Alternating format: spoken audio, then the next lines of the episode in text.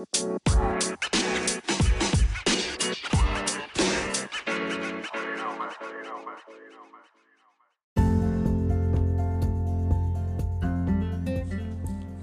ครับ พอดแคสต์วันนี้นะครับ เราก็จะมาพูดเรื่องเกี่ยวกับการจดหลอกของชีวิตนะครับ หลอกเนี่ยคนที่บางคนอาจจะเพิ่งเคยได้ยินครั้งแรกนะครับว่าหลอก มันมีคำว่าหลอกด้วยเหรอ หลอก อันนี้นะครับ LOG นะครับมันมีความหมายในเชิงของการเก็บข้อมูลย้อนหลังนะครับ ตั้งแต่ก่อนหน้านี้ว่าเราทำอะไรไปก่อนหน้าแล้วบ้าง แล้วก็มีอะไรเกิดขึ้นในช่วงเวลาที่ผ่านมาแล้วก็ต่อๆไปนะครับ สิ่งนี้มันมันช่วยในการที่เราทำให้เรารู้ว่าโอเค อันไหนได้ลองผิดลองถูกไปแล้วบ้าง อันไหนที่ทำแล้ว work ไม่ work นะครับในวงการคนไอทีนะครับเราใช้ ใช้การจดหลอกเนี่ยเหมือนเวลาเราทดลองการเขียนโค้ดบางอย่างนะครับหรือการเขียนข้อมูลบางอย่าง แล้วก็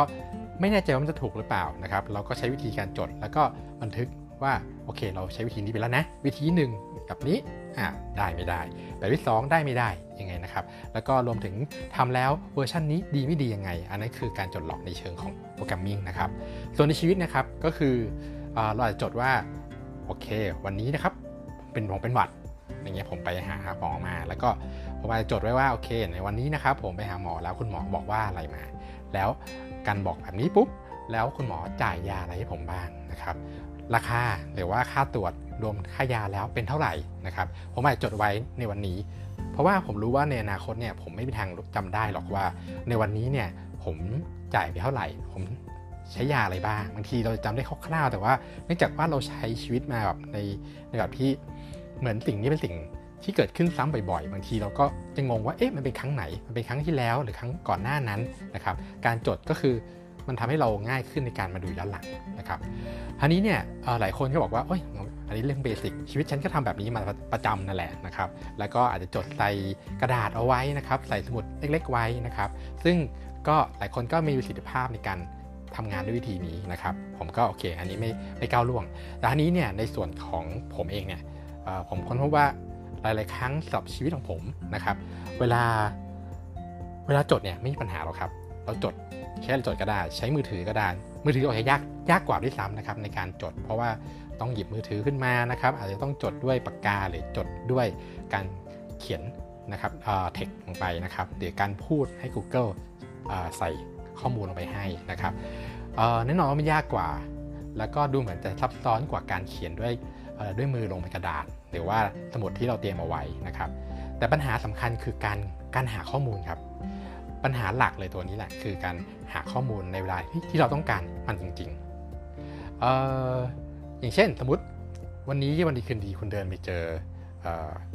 เอาเรื่องเดิมแล้วกันนะเรื่องเกี่ยวกับสุขภาพแล้วกันนะครับคนอาจจะอาจจะไปเจอเพื่อนคนหนึ่งแล้วคุณก็บ่นว่าโอเคเนี่ยช่วงนี้ไม่ดีเลยเเสียงฉันนะเหมือนแผลบๆหน่อยแล้วก็ไอทุกเช้าเลย ไม่รู้จะทำยังไง เพื่อนก็อาจจะบอกว่าเฮ้ยลองกินยาตัวนี้ดูสิอะไรอย่างนี้คุณก็บอกว่าโอเค ฉันเคยกินแล้วล่ะเมื่อครั้งนี้ครั้งนี้อะไรอย่างนี้ การที่เราจะ reference อะไรขึ้นมา เราจะต้องหาข้อมูลต้องจำให้ได้ว่าโอเคเราเคยทำอะไรไปเมื่อไหร่จริงๆถ้าข้อมูลนั้นแหละมันอยู่ในมือถือล่ะมือถือปกติทุกวันนี้คุณจด แล้วก็คุณก็ทำการเหมือนเก็บ แล้วก็พกพามันไว้ตลอดเวลาอยู่แล้วฉะนั้นคือคุณเข้าเปิดดูได้อย่างรวดเร็วนะครับ พอเปิดปุ๊บเนี่ย ด้วยความเป็นมือถือและเป็นโปรแกรมนะครับ คุณก็สามารถที่จะค้นค้นข้อมูลเก่าๆได้ผ่านช่อง Search นะครับ ซึ่งอันนี้เนี่ยเป็นเป็นลักษณะของระบบของการจดในรูปแบบโปรแกรมปัจจุบันสมัยใหม่นะครับ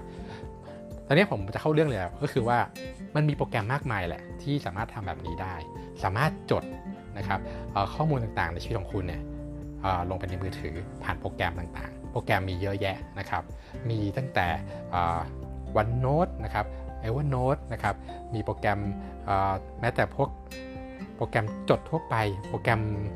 ในมือถือที่เป็นของแถมมากับซัมซุงเช่นโปรแกรมโน้ตของซัมซุงนะครับ หรือโปรแกรมอื่นๆ มีมีเยอะครับที่จดแล้วก็เป็นตั้งแต่เป็นเทคธรรมดาจนถึงเป็นระบบฐานข้อมูลนะครับ แล้วก็อาจจะมีความซับซ้อนอะไรมากขึ้นนะครับ อาจจะเป็นเป็นลักษณะของ โพสต์อิทก็ได้นะครับหลายๆอย่างที่เป็นโปรแกรมอยู่ข้างใน ประเด็นของของมันคือว่า โปรแกรมอันหลากหลายเหล่านั้นนะครับ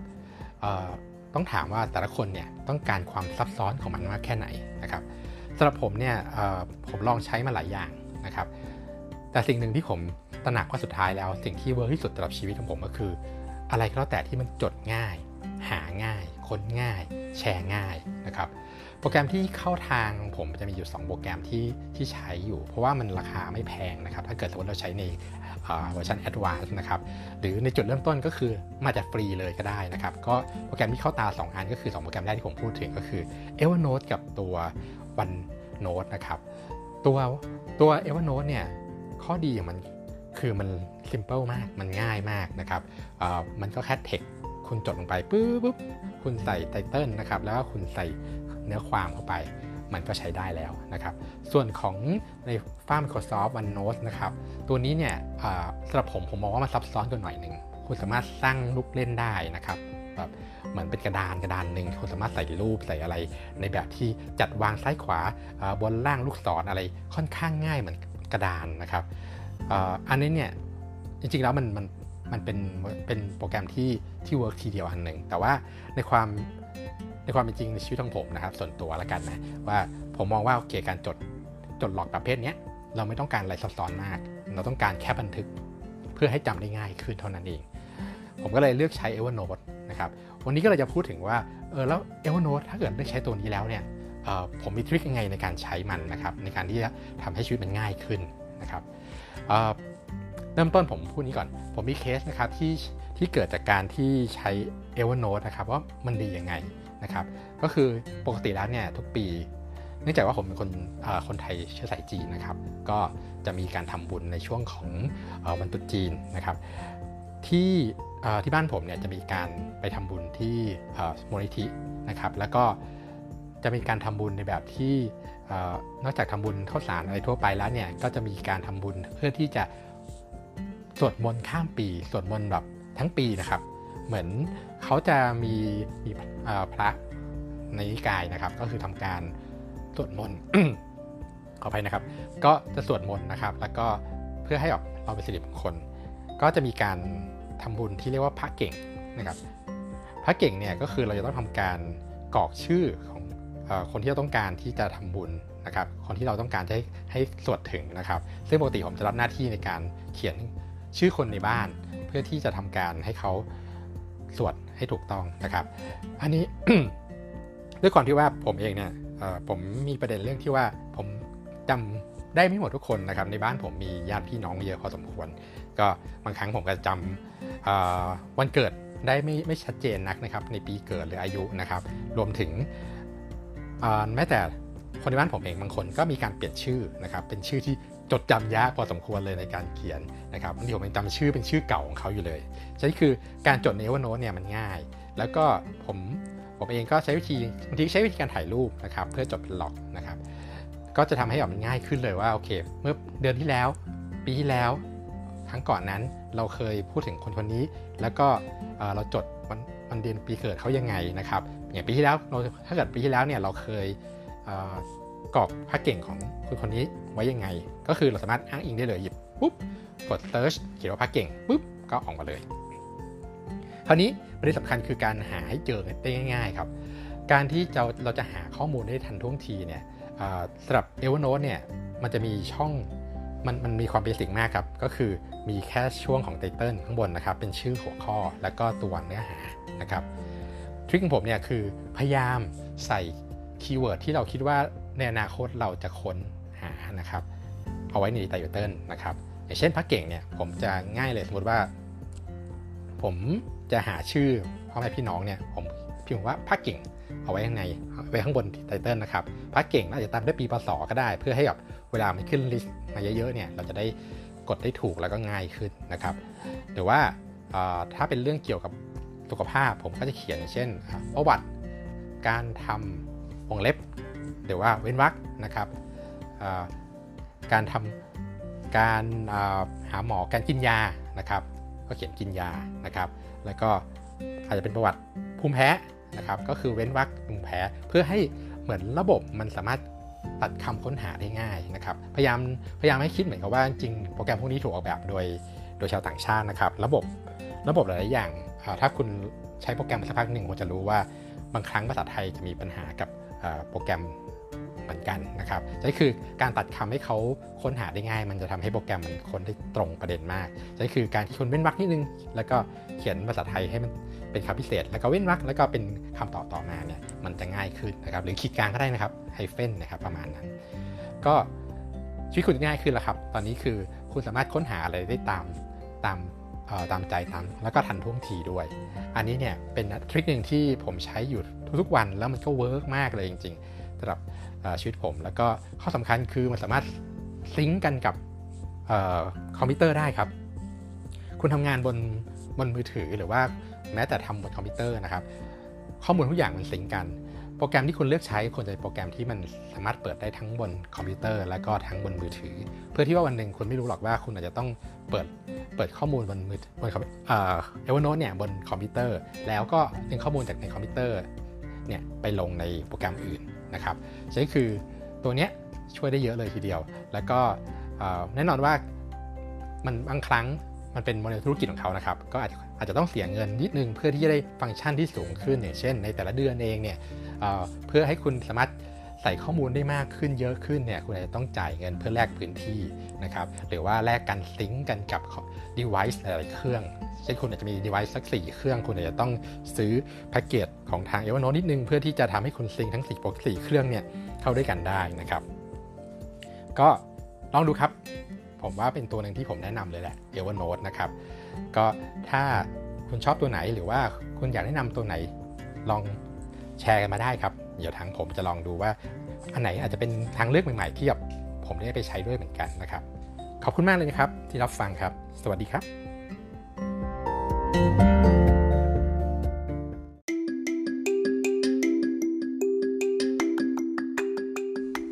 โอเคครับ ช่วงนี้ก็เป็นช่วง Q&A นะครับ ก็จะเป็นช่วงที่เสริมนิดนึงนะครับว่า ถ้ามีประเด็นไหนที่แบบผมได้พูดไปแล้วมันติดขัดหรือว่ามีอะไรที่หลงไปเนี่ยก็จะมาเติมในช่วงนี้แล้วกันนะครับ ก็น่าจะเป็นเรื่องเกี่ยวกับแพ็กเกจ Evernote นะครับหลายๆคนก็จะงงว่าเอ๊ะ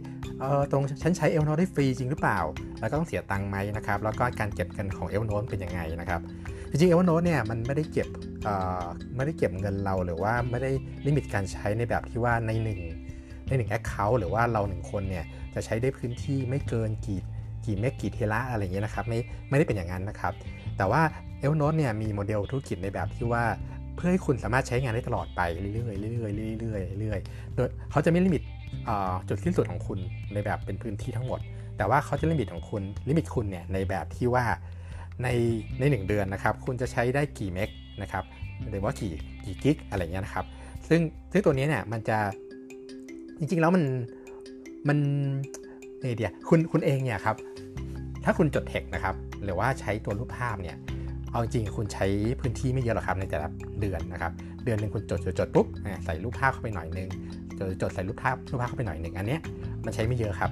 แต่ว่าถ้าถ้าคุณใส่วิดีโอเข้าไปใส่ PDF เข้าไปโอเคนั้นเยอะ อันนี้ก็คือคุณสามารถใช้ e l n o t e ตอบโจทย์ คุณเรื่องพวกนั้นก็ได้คุณอาจจะอยากเก็บอะไรใหญ่ขึ้น ก็จ่ายเงินให้เขาเยอะหน่อยในแพ็กเกจที่มากขึ้น แต่ถ้าเกิดสมมติแบบผมก็คือใช้จดล็อกเนี่ยก็คือรูปภาพ ก็ไม่ได้ใหญ่มากนะก็เป็นรูปภาพที่ถ่ายจากมือถือโอเคอาจจะใหญ่หน่อยสักสามเมกหรืออะไรอย่างนี้ แต่ว่าภาพภาพส่วนใหญ่ผมถ้าเกิดทำงานบนคอมพิวเตอร์ ผมก็ใช้แคปเจอร์หน้าจอแล้วก็โยนเข้าไปนะครับมันก็จะประมาณไม่กี่เค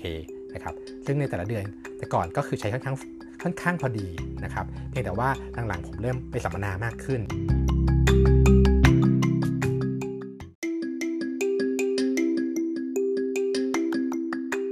คือตอนนี้ถ้าเกิด หลายๆคนเนี่ยได้ได้เห็นผมตอนไปสัมมนาเนี่ยจะเห็นผมว่าผมจะมีคีย์บอร์ดตัวหนึ่งนะครับ แล้วก็มีมือถือหนึ่งเครื่องนะครับ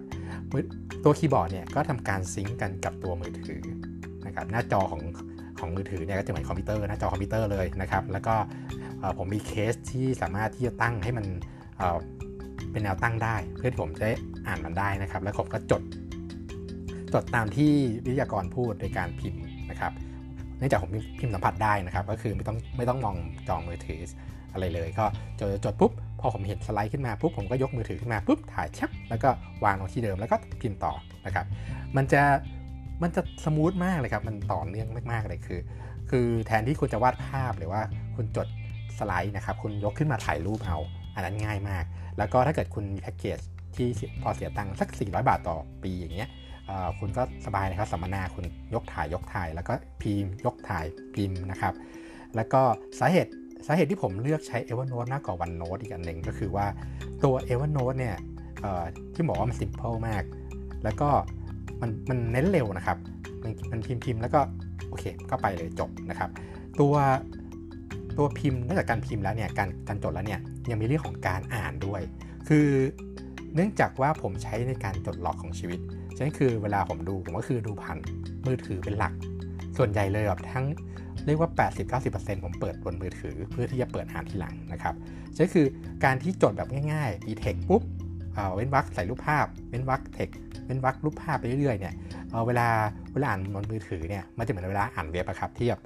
มันมันจะง่ายๆคุณสไลด์ขึ้นสไลด์ขึ้นปุ๊บโอเคคุณก็เห็นแล้วมีเทคมีรูปภาพ เทครูปภาพ มันจะอ่านได้ง่ายมากครับ แต่ถ้าเกิดคุณใช้วันโน้ตหรือว่าคุณตกแต่งมันมากเกินไป โดยการที่แบบเทคด้านซ้ายด้านขวาเป็นรูปภาพ ขวาอีกทีนึงเป็นรูปภาพอีกรูปนึง แล้วก็มีลูกศรชี้ไปทางขวาอีกทีนึง ลงข้างล่างอะไรเงี้ย คือเวลาคุณดูคุณก็ต้องใช้วิธีพินช์ซูมเข้าซูมออกเหมือนเหมือนสมัยคุณดูเว็บสมัยโบราณนะครับก็ต้องมานั่งคอยเลื่อนซ้ายเลื่อนขวา เวลาคุณดูคุณจะรู้สึกว่ามันน่ารำคาญนะครับใช่คือ เพื่อให้มันง่ายขึ้นในการที่คุณจะเปิดอ่านทีหลังได้เนี่ยคุณทำเป็น format ที่มันง่ายเข้าไว้ มันมันง่ายมัน work สุดนะครับ แล้วก็ไม่ต้องคิดอะไรมาก ตอนจดคุณจดเก็บไอเดียฉะนั้นคือเก็บไอเดียคุณไม่ควรจะต้องมานั่งคิดเรื่อง format มันมากนะนะครับ Evernote ก็คือทำให้แบบมันถูกบังคับให้เป็นเพราะด้วยความง่ายของมันมันเลยบังคับให้คุณต้องง่ายไปด้วย ซึ่งอันนี้ก็คือเหตุผลที่ผมใช้ Evernote นะครับก็เป็นเหตุผลสำคัญเลยนะครับที่อยากเสริมเข้าไปนะครับขอบคุณมากครับสวัสดีครับ